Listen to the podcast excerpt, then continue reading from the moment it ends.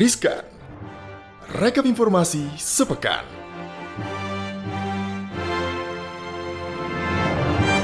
Halo semuanya, apa kabar? Semoga sehat-sehat ya semuanya. Balik lagi di Riskan, Rekap Informasi Sepekan. Hari ini kita akan ngobrol-ngobrol dan yang pasti bareng gue Andi Shalini atau Sasa dan bareng... Dan ada gue Gibran tentunya. Kita udah siap nih ngasih informasi yang menjadi sorotan para Anda sobat-sobat cuan selama satu pekan ini. Ini nih informasi ya. Yang pertama yang buat gua bangga banget nih Shalini ya. Dan nggak cuma lo doang, seluruh jagat raya bangga nih. Mohon maaf, gua kira do, gua doang gitu ya. Jadi semuanya bangga tentunya. Bangga dan, dan yang, yang pasti, bikin dealer tuh hadiahnya cuy. Bener banget, hadiahnya juga nggak kalah mengharukan dan menggiurkan ya Gip ya. Benar banget, karena ini nih pasangan ganda putri Indonesia, Greysia Polii dan Apriyani Rahayu ini mencetak sejarah bagi Indonesia. Kedua atlet ini sukses meraih medali emas dalam cabang olahraga bulu tangkis di Olimpiade Tokyo dua ribu dua puluh. Ini juga merupakan emas pertama untuk Indonesia di ajang Olimpiade Tokyo dua ribu dua puluh, sekaligus juga for your information emas pertama untuk nomor ganda putri di cabang wow. olahraga bulu tangkis untuk Olimpiade. Jadi kemenangan Greysia Apriyani ini juga menjadi sejarah bagi sektor ganda putri tentunya. Ini untuk mengapresiasi kerja keras dari Greysia dan juga Apri dalam mengharumkan nama bangsa. Di kancah internasional, pemerintah itu memberikan sejumlah hadiah, termasuk pemerintah daerah juga, ada pejabat, hingga masyarakat umum yang menggelontorkan hadiah dan gak tanggung-tanggung cuy. Apa aja hadiah Nisha? Nah, ini dari sebongkah uang dulu nih yang tak tanggung-tanggung. Bahkan pemerintah Indonesia ini katanya menjanjikan bonus hingga lima miliar rupiah loh untuk atlet peraih medali emas. Nah, jadi untuk Greysia dan juga Apriyani yang pastinya dapat masing-masing nih lima miliar rupiah. Kemudian juga untuk uh, atlet yang mendapatkan uh, medali perak ini dua miliar rupiah dan satu miliar rupiah untuk medali perunggu. Nah, selain hadiah bonus dari pemerintah, ada juga nih Gip, Crazy Rich Malang sekaligus Presiden Arema F C Gilang Widya Pramana yang katanya juga bakal mm-hmm. menggelontorkan lima ratus juta rupiah nih. Eits, ada juga nih, ada juga perusahaan ride hailing Grab Indonesia yang juga bakal menggelontorkan lima ratus juta rupiah untuk Greysia Apriyani dan juga untuk pelatihnya juga dong yang pasti ya, apresiasi dibalik uh, dari luar biasanya performance performance-nya mereka. Ini ada pelatih Eng Hian yang bakal dikasih seratus juta rupiah gitu.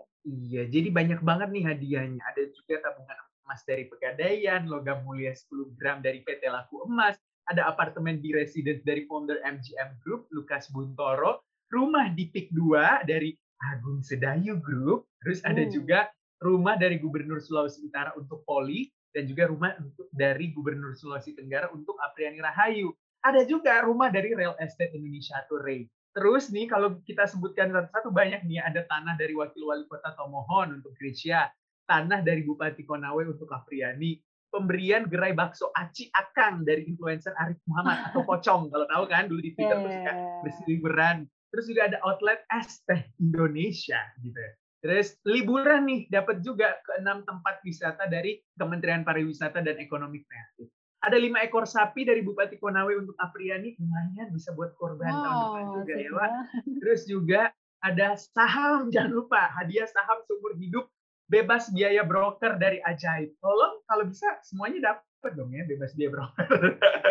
Terus ada apa lagi hadiahnya Nusa? Iya, jadi mereka ini juga bakal mendapatkan uh, smartphone ya, ada Apple, iPhone uh, dua belas Pro Max, kemudian uh, tadi juga bisa mendapatkan beasiswa dari London School of Public Relations, dan juga uh, masih banyak hadiah menarik lainnya, bahkan ada juga nih gratis makan, makan di lebih dari uh, lima restoran gitu ya, jadi memang luar biasa sekali, bukan hanya sambutan kebanggaan ya, atlet peraih medali Olimpiade ini juga diganjar bonus uh, yang nilainya fantastis sih. Jadi nggak heran ya kalau memang prestasi di Olimpiade ini uh, bisa juga nih Gif membangkitkan rasa percaya diri dibandingkan dengan negara-negara lainnya. Jadi uh, wajar aja kalau banyak negara termasuk Indonesia ya yang jor-joran nih memberikan penghargaan kepada atletnya yang berlaga di Olimpiade. Dan ini terlepas dari segala bentuk apresiasi, tapi jangan lupa ya, jaminan sosial di hari tua untuk para atlet ini juga penting banget ya, Gip. Bener banget. Karena seperti yang kita ketahui, jangan sampai cuma manis di depan, Tapi hmm. di belakangnya ketika atlet-atlet kita yang sudah melanjutkan hidupnya setelah lepas dari uh, dunia atlet gitu, malah nggak apa ya bisa dikatakan nggak nggak mm, terjamin gitu. Jadi benar-benar harus dipikirkan sampai tua juga. Jadi mungkin juga harus benar-benar melek investasi. Seperti beberapa yang memberikan investasi baik dalam bentuk properti, saham atau mungkin uh, usaha gitu ya, franchise. Ini juga patut diapresiasi. Ya, Shelley ini. Yes, betul. Nah, yang uh, kita beralih ke berita selanjutnya nih, yang juga tidak kalah um, menjadi sorotan juga nih, Gip, yaitu soal perubahan iklim. Soalnya persoalan ini tuh semakin nyata dan bahkan sudah mulai nih terasa di berbagai belahan dunia. Menteri Keuangan Sri Mulyani Indrawati saja meminta semua pihak nih untuk tidak menganggap remeh isu perubahan iklim. Dan sebelum dua ribu empat puluh lima, kita ini kan akan menghadapi dua ribu tiga puluh climate change yang menghasilkan Paris Agreement. Jadi semua negara ini melakukan komitmen untuk mengurangi C O dua. Karena dunia ini kan sekarang uh, sudah menghangat gitu ya, ini efek dari climate change. Jadi masing-masing negara itu tuh sebetulnya punya tanggung jawab yang sama dalam mengantisipasi perubahan iklim termasuk Indonesia. Hanya saja sebagai negara berkembang, Indonesia tentunya harus tetap mendorong uh, perekonomian ya demi mengubah nasib kemiskinan yang masih tinggi. Dan yang mencengangkan nih, pemerintah memperkirakan kalau kebutuhan Indonesia saja untuk mengatasi perubahan iklim atau untuk mengurangi C O dua hingga dua ribu tiga puluh ini cukup besar, yaitu sekitar tiga ribu tujuh ratus triliun rupiah. Wow, ini kebutuhannya bahkan melebihi A P B N dua ribu dua puluh satu ya di kisaran seribu tujuh ratusan triliun rupiah. Nah, Menteri Keuangan Sri Mulyani mengatakan kalau dibutuhkan diinvestasi senilai tiga ratus enam puluh lima miliar dolar dengan peran pemerintah sekitar dua puluh enam persen nih, Gip. Jadi Bu Sri Mulyani menyoroti nih, Gip, gimana supaya biar bisa mendesain kebijakan dengan bekerja sama baik dengan uh, public private maupun international global untuk mengatasi financing gap. Yang tujuannya ini supaya komitmen climate change bisa dicapai. Soalnya nih, kalau kita mau ya untuk menurunkan C O dua hingga empat puluh persen, maka kebutuhannya itu hingga empat ratus tujuh puluh sembilan miliar dolar. Jadi memang butuh dana yang nggak sedikit nih, Gip. Bener banget. Apalagi di sisi lain nih, uh, usai Jakarta tuh disinggung-singgung sama Pak Biden atau Joe Biden itu akan tenggelam dalam kurun waktu sepuluh tahun ke depan. Ini direspon juga sama Pak Gubernur Anies Baswedan. Jadi menurut Pak hmm. Anies, Uh, dalam video conference dengan Gubernur London, Sadiq Khan, dalam dialog itu juga keduanya membahas soal ancaman-ancaman yang dihadapi kota-kota besar di dunia, yakni isu perubahan iklim. Dan bisa dikatakan Pak Anies dan juga Pak Sadiq akrab sekali saya. Ini sepakat bahwa Ikrib, ya. Jakarta dan juga London memiliki karakteristik yang sama, yakni pusat pemerintahan dan juga ekonomi. Jadi, meski keduanya bukanlah sister city, keduanya ini adalah kota besar dunia yang siap untuk berkolaborasi dalam penanganan masalah-masalah ekologis yang timbul pasca perubahan iklim. Jadi lebih lanjut, Pak Anies juga mengundang gubernur keturunan Pakistan ini untuk menjadi narasumber di ajang uh, Jakarta Investment Forum dua ribu dua puluh satu, dan Pak Anies menyebutkan bahwa ini juga merupakan bentuknya dari Indonesia untuk memperkuat hubungan bilateral dengan Inggris. Karena sebelumnya kita ketahui bahwa ancaman penurunan tanah dan juga naiknya air laut yang mengakibatkan banjir rob juga bukan hanya terjadi di Jakarta, tapi di Indonesia. Jadi dipaparkan lembaga penelitian Deltares berbasis di Belanda itu dengan menggunakan model elevasi global menggunakan data light detection dan juga ranging and ranging gitu atau LiDAR, ini menunjukkan data yang signifikan. Jadi bisa dikatakan uh, ancamannya semakin nyata. Jadi harusnya sebenarnya telepon Belanda karena tiga ratus lima puluh tahun yang lalu itu menjajah Batavia. Artinya harus dong Belanda itu juga memberikan masukan gitu kan. Ini bisa dikatakan Belanda malah lebih tahu gitu kan karakternya Indonesia atau Batavia itu seperti apa dari awal. Karena kita ketahui ya di awal-awal itu kan banyak dibangun dam atau mungkin uh, ya untuk menahan-nahan aliran air gitu agar tidak luber kemana-mana. Gitu loh. Mungkin uh, kenapa nelpon Gubernur London tuh karena gini kali ya Gip ya. Pekan lalu itu kan London diterjang banjir karena hujan lebat. Sampai-sampai tuh uh, kalau nggak salah berbagai layanan transportasi publik nggak bisa beroperasi, bahkan ada sejumlah rumah sakit yang terpaksa harus tutup dulu dan cuma melayani pasien gawat darurat. Jadi memang selain karena faktor iklim, ahli banjir tuh juga menyoroti banyaknya pembangunan di London yang mengambil tanah yang seharusnya tempat penyerapan air untuk menghindari banjir. Jadi kondisi ini mirip-mirip lah ya sama Jakarta, jadi mungkin uh, mereka berdua ini, uh, Pak Anies dan juga Gubernur dari London saling kontak-kontakan nih untuk berbagi atau mungkin sharing informasi kali ya, Gip ya? Bener banget. Betul sekali ya, Shelley. Ini semoga tentunya ada hasil ya. Jadi Jakarta itu benar-benar apa ya, bisa dikatakan ya kita ketahui terbebas dari banjir dan segala macamnya. Nah, berbicara soal apa ya, bisa dikatakan kekhawatiran soal juga nih, kita yang juga menjadi kekhawatiran. Kekhawatiran juga. Benar, ini kekhawatiran yang paling besar adalah soal covid sembilan belas, di mana di Indonesia itu angka kematian itu menembus seratus ribu kematian dan menjadi nomor pertama di ASEAN dan nomor kedua di Asia. Jadi bisa dibayangkan begitu besarnya dampak dari angka kematian akibat covid sembilan belas di Indonesia. Jadi kasus kematian covid sembilan belas di Indonesia itu resmi menembus seratus ribu kasus, atau tepatnya seratus ribu enam ratus tiga puluh enam kasus pada hari Rabu empat Agustus dua ribu dua puluh satu. Jumlah ini juga bertambah seribu tujuh ratus empat puluh tujuh kasus kematian dibandingkan hari sebelumnya. Jadi Indonesia tuh ya, menjadi satu-satunya negara dengan kasus kematian di atas seratus ribu kasus di Asia Tenggara. Bahkan, akumulasi kasus kematian sepuluh negara di Asia Tenggara hanya separuh dari kasus kematian di Indonesia. Sebanyak sepuluh negara di ASEAN hanya mencatat lima puluh tujuh ribu tiga ratus tiga puluh delapan kasus kematian. Dan berdasarkan data dari Worldometers, kasus kematian tertinggi kedua adalah Filipina dengan dua puluh delapan ribu dua ratus tiga puluh satu kasus. Selanjutnya ada Myanmar dengan sepuluh ribu tiga ratus tujuh puluh tiga kasus. Lalu ada tetangga Indonesia, yaitu Malaysia, mencatatkan sembilan ribu lima ratus sembilan puluh delapan kasus kematian selama pandemi. Bahkan ada negara-negara di Asia Tenggara yang hanya mencatatkan kurang dari lima puluh kasus kematian.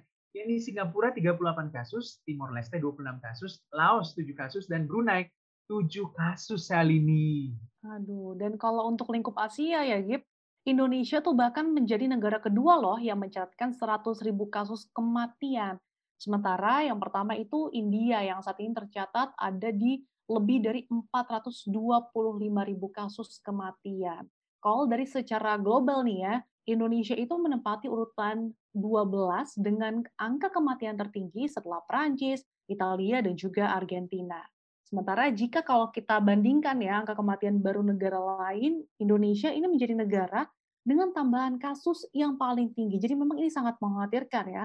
Karena Worldometers aja mencatat kalau Rusia ini menjadi urutan pertama dalam penambahan kasus kematian di mana ada tujuh ratus sembilan puluh orang dan juga ada Meksiko tiga ratus lima puluh satu orang. Jadi memang tingginya kasus kematian di Indonesia tidak terlepas ya dari lonjakan kasus harian dan juga kasus aktif dalam sebulan terakhir. Bahkan Indonesia berkali-kali memimpin kasus baru harian di antara negara seluruh dunia. Jadi ini sangat mengkhawatirkan, apalagi kalau kita melihat fenomena yang ada sekarang dengan adanya P P K M level empat gitu ya.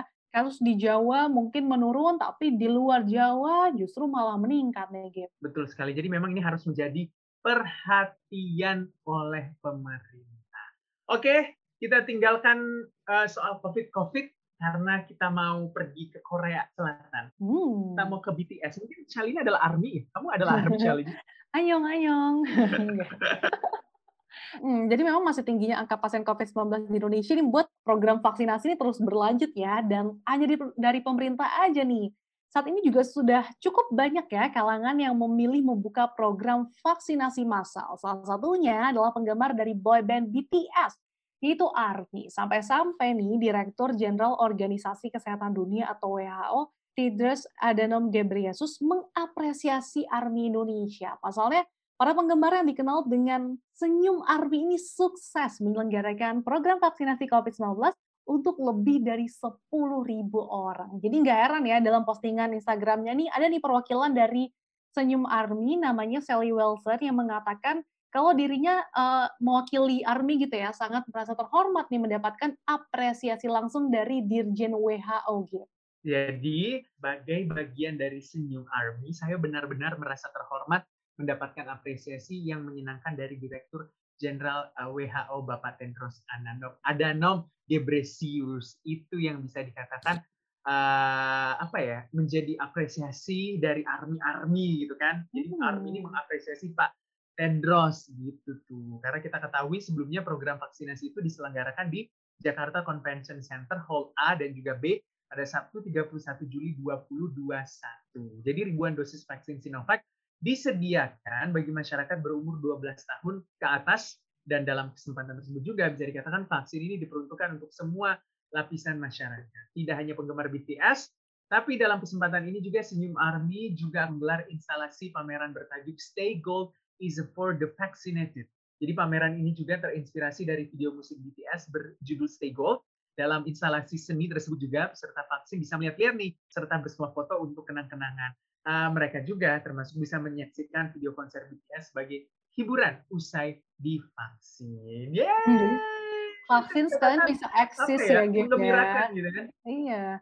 Dan yang pasti tentunya apa yang dilakukan oleh uh, para fans uh, B T S ini, ARMY bisa dicontoh juga ya sama para fans-fans uh, boy band ataupun girl band Korea lainnya gitu ya. Supaya makin banyak lagi nih Uh, masyarakat Indonesia yang divaksinasi supaya kita segera mencapai herd immunity. Mm-hmm. Betul sekali. Jadi uh, jangan lupa untuk vaksin Sobat Cuan, karena buat Sobat Cuan juga ini benar-benar harus kita itu sama-sama bekerja sama untuk bisa menuntaskan covid sembilan belas. Gitu tuh. Benar nggak, Shalin?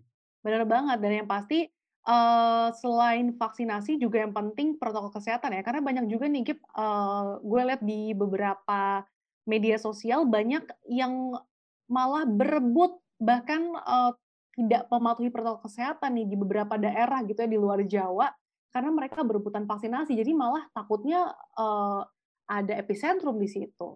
Mm-hmm, benar banget. Nah, kita ke informasi selanjutnya ini buat Sobat Cuan yang baru mulai mencari jurusan untuk kuliah. Kita punya informasi terpercaya supaya setelah lulus kuliah kalian ini bisa langsung kerja. Apa aja tuh, Sally? Jadi, Menteri P P N Kepala Bappenas Suharso Monoarfa jadi mengungkapkan nih, kalau covid sembilan belas ini bisa membawa perubahan bagi seluruh negara di dunia. Jadi, baik dari sisi perilaku manusia, ekonomi, hingga pekerjaan yang paling dibutuhkan ke depannya. Jadi, menurut uh, Pak Suharso, yang paling terlihat berubah karena covid sembilan belas ini adalah teknologi. Di mana saat ini transformasi digital menjadi keharusan wajib kudu gitu ya, dan ini akan semakin terlihat nyata nih pasca covid sembilan belas. Jadi perubahan yang harus diikuti oleh Indonesia supaya nggak tertinggal terutama dari sisi sumber daya manusia atau S D M. Jadi masyarakat Indonesia itu harus memiliki skill atau kemampuan yang mumpuni supaya kita nih bisa bersaing dengan negara-negara lain. Jadi Pak Suharso mengatakan kalau Indonesia membutuhkan sembilan juta orang baru yang paham mengenai teknologi untuk mendukung transformasi digital hingga tahun dua ribu dua puluh lima mendatang. Jadi semuanya ini akan terbagi dalam sepuluh jenis pekerjaan yang diimpikan ke depan. Jadi nggak ada lagi ya alasan-alasan uh, gue gaptek gitu ya, karena yang pasti teknologi ini bakal kepake banget nih ke depannya. Apa aja sih bocoran-bocoran sepuluh pekerjaan di Indonesia nih yang paling bakal dibutuhkan Uh, di Indonesia nih ke depannya menurut uh, Pak Suharso? Jadi bisa dikatakan ada sepuluh pekerjaan di Indonesia yang paling membutuhkan banyak S D M versi Pak Suharso. Pertama, data analyst and scientist. Jadi data analis, analis data analis gitu kan.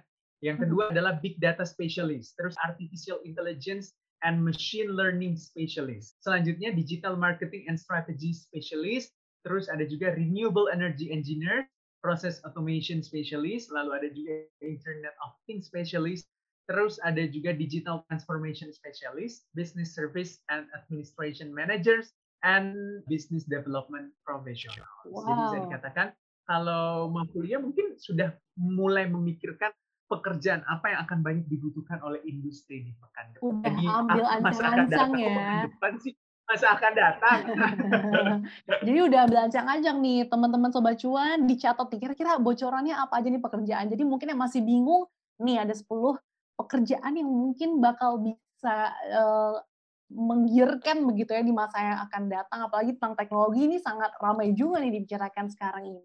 Benar banget. Jangan lupa kuliah yang benar dan juga bisa menjadi orang-orang sukses yang bisa berkontribusi bagi bangsa Indonesia. Asik. Mantap. Oke, itu dia Sobat Cuan yang menjadi sejumlah informasi yang tentunya menjadi sorotan dan yang paling banyak Anda baca juga di c n b c indonesia dot com.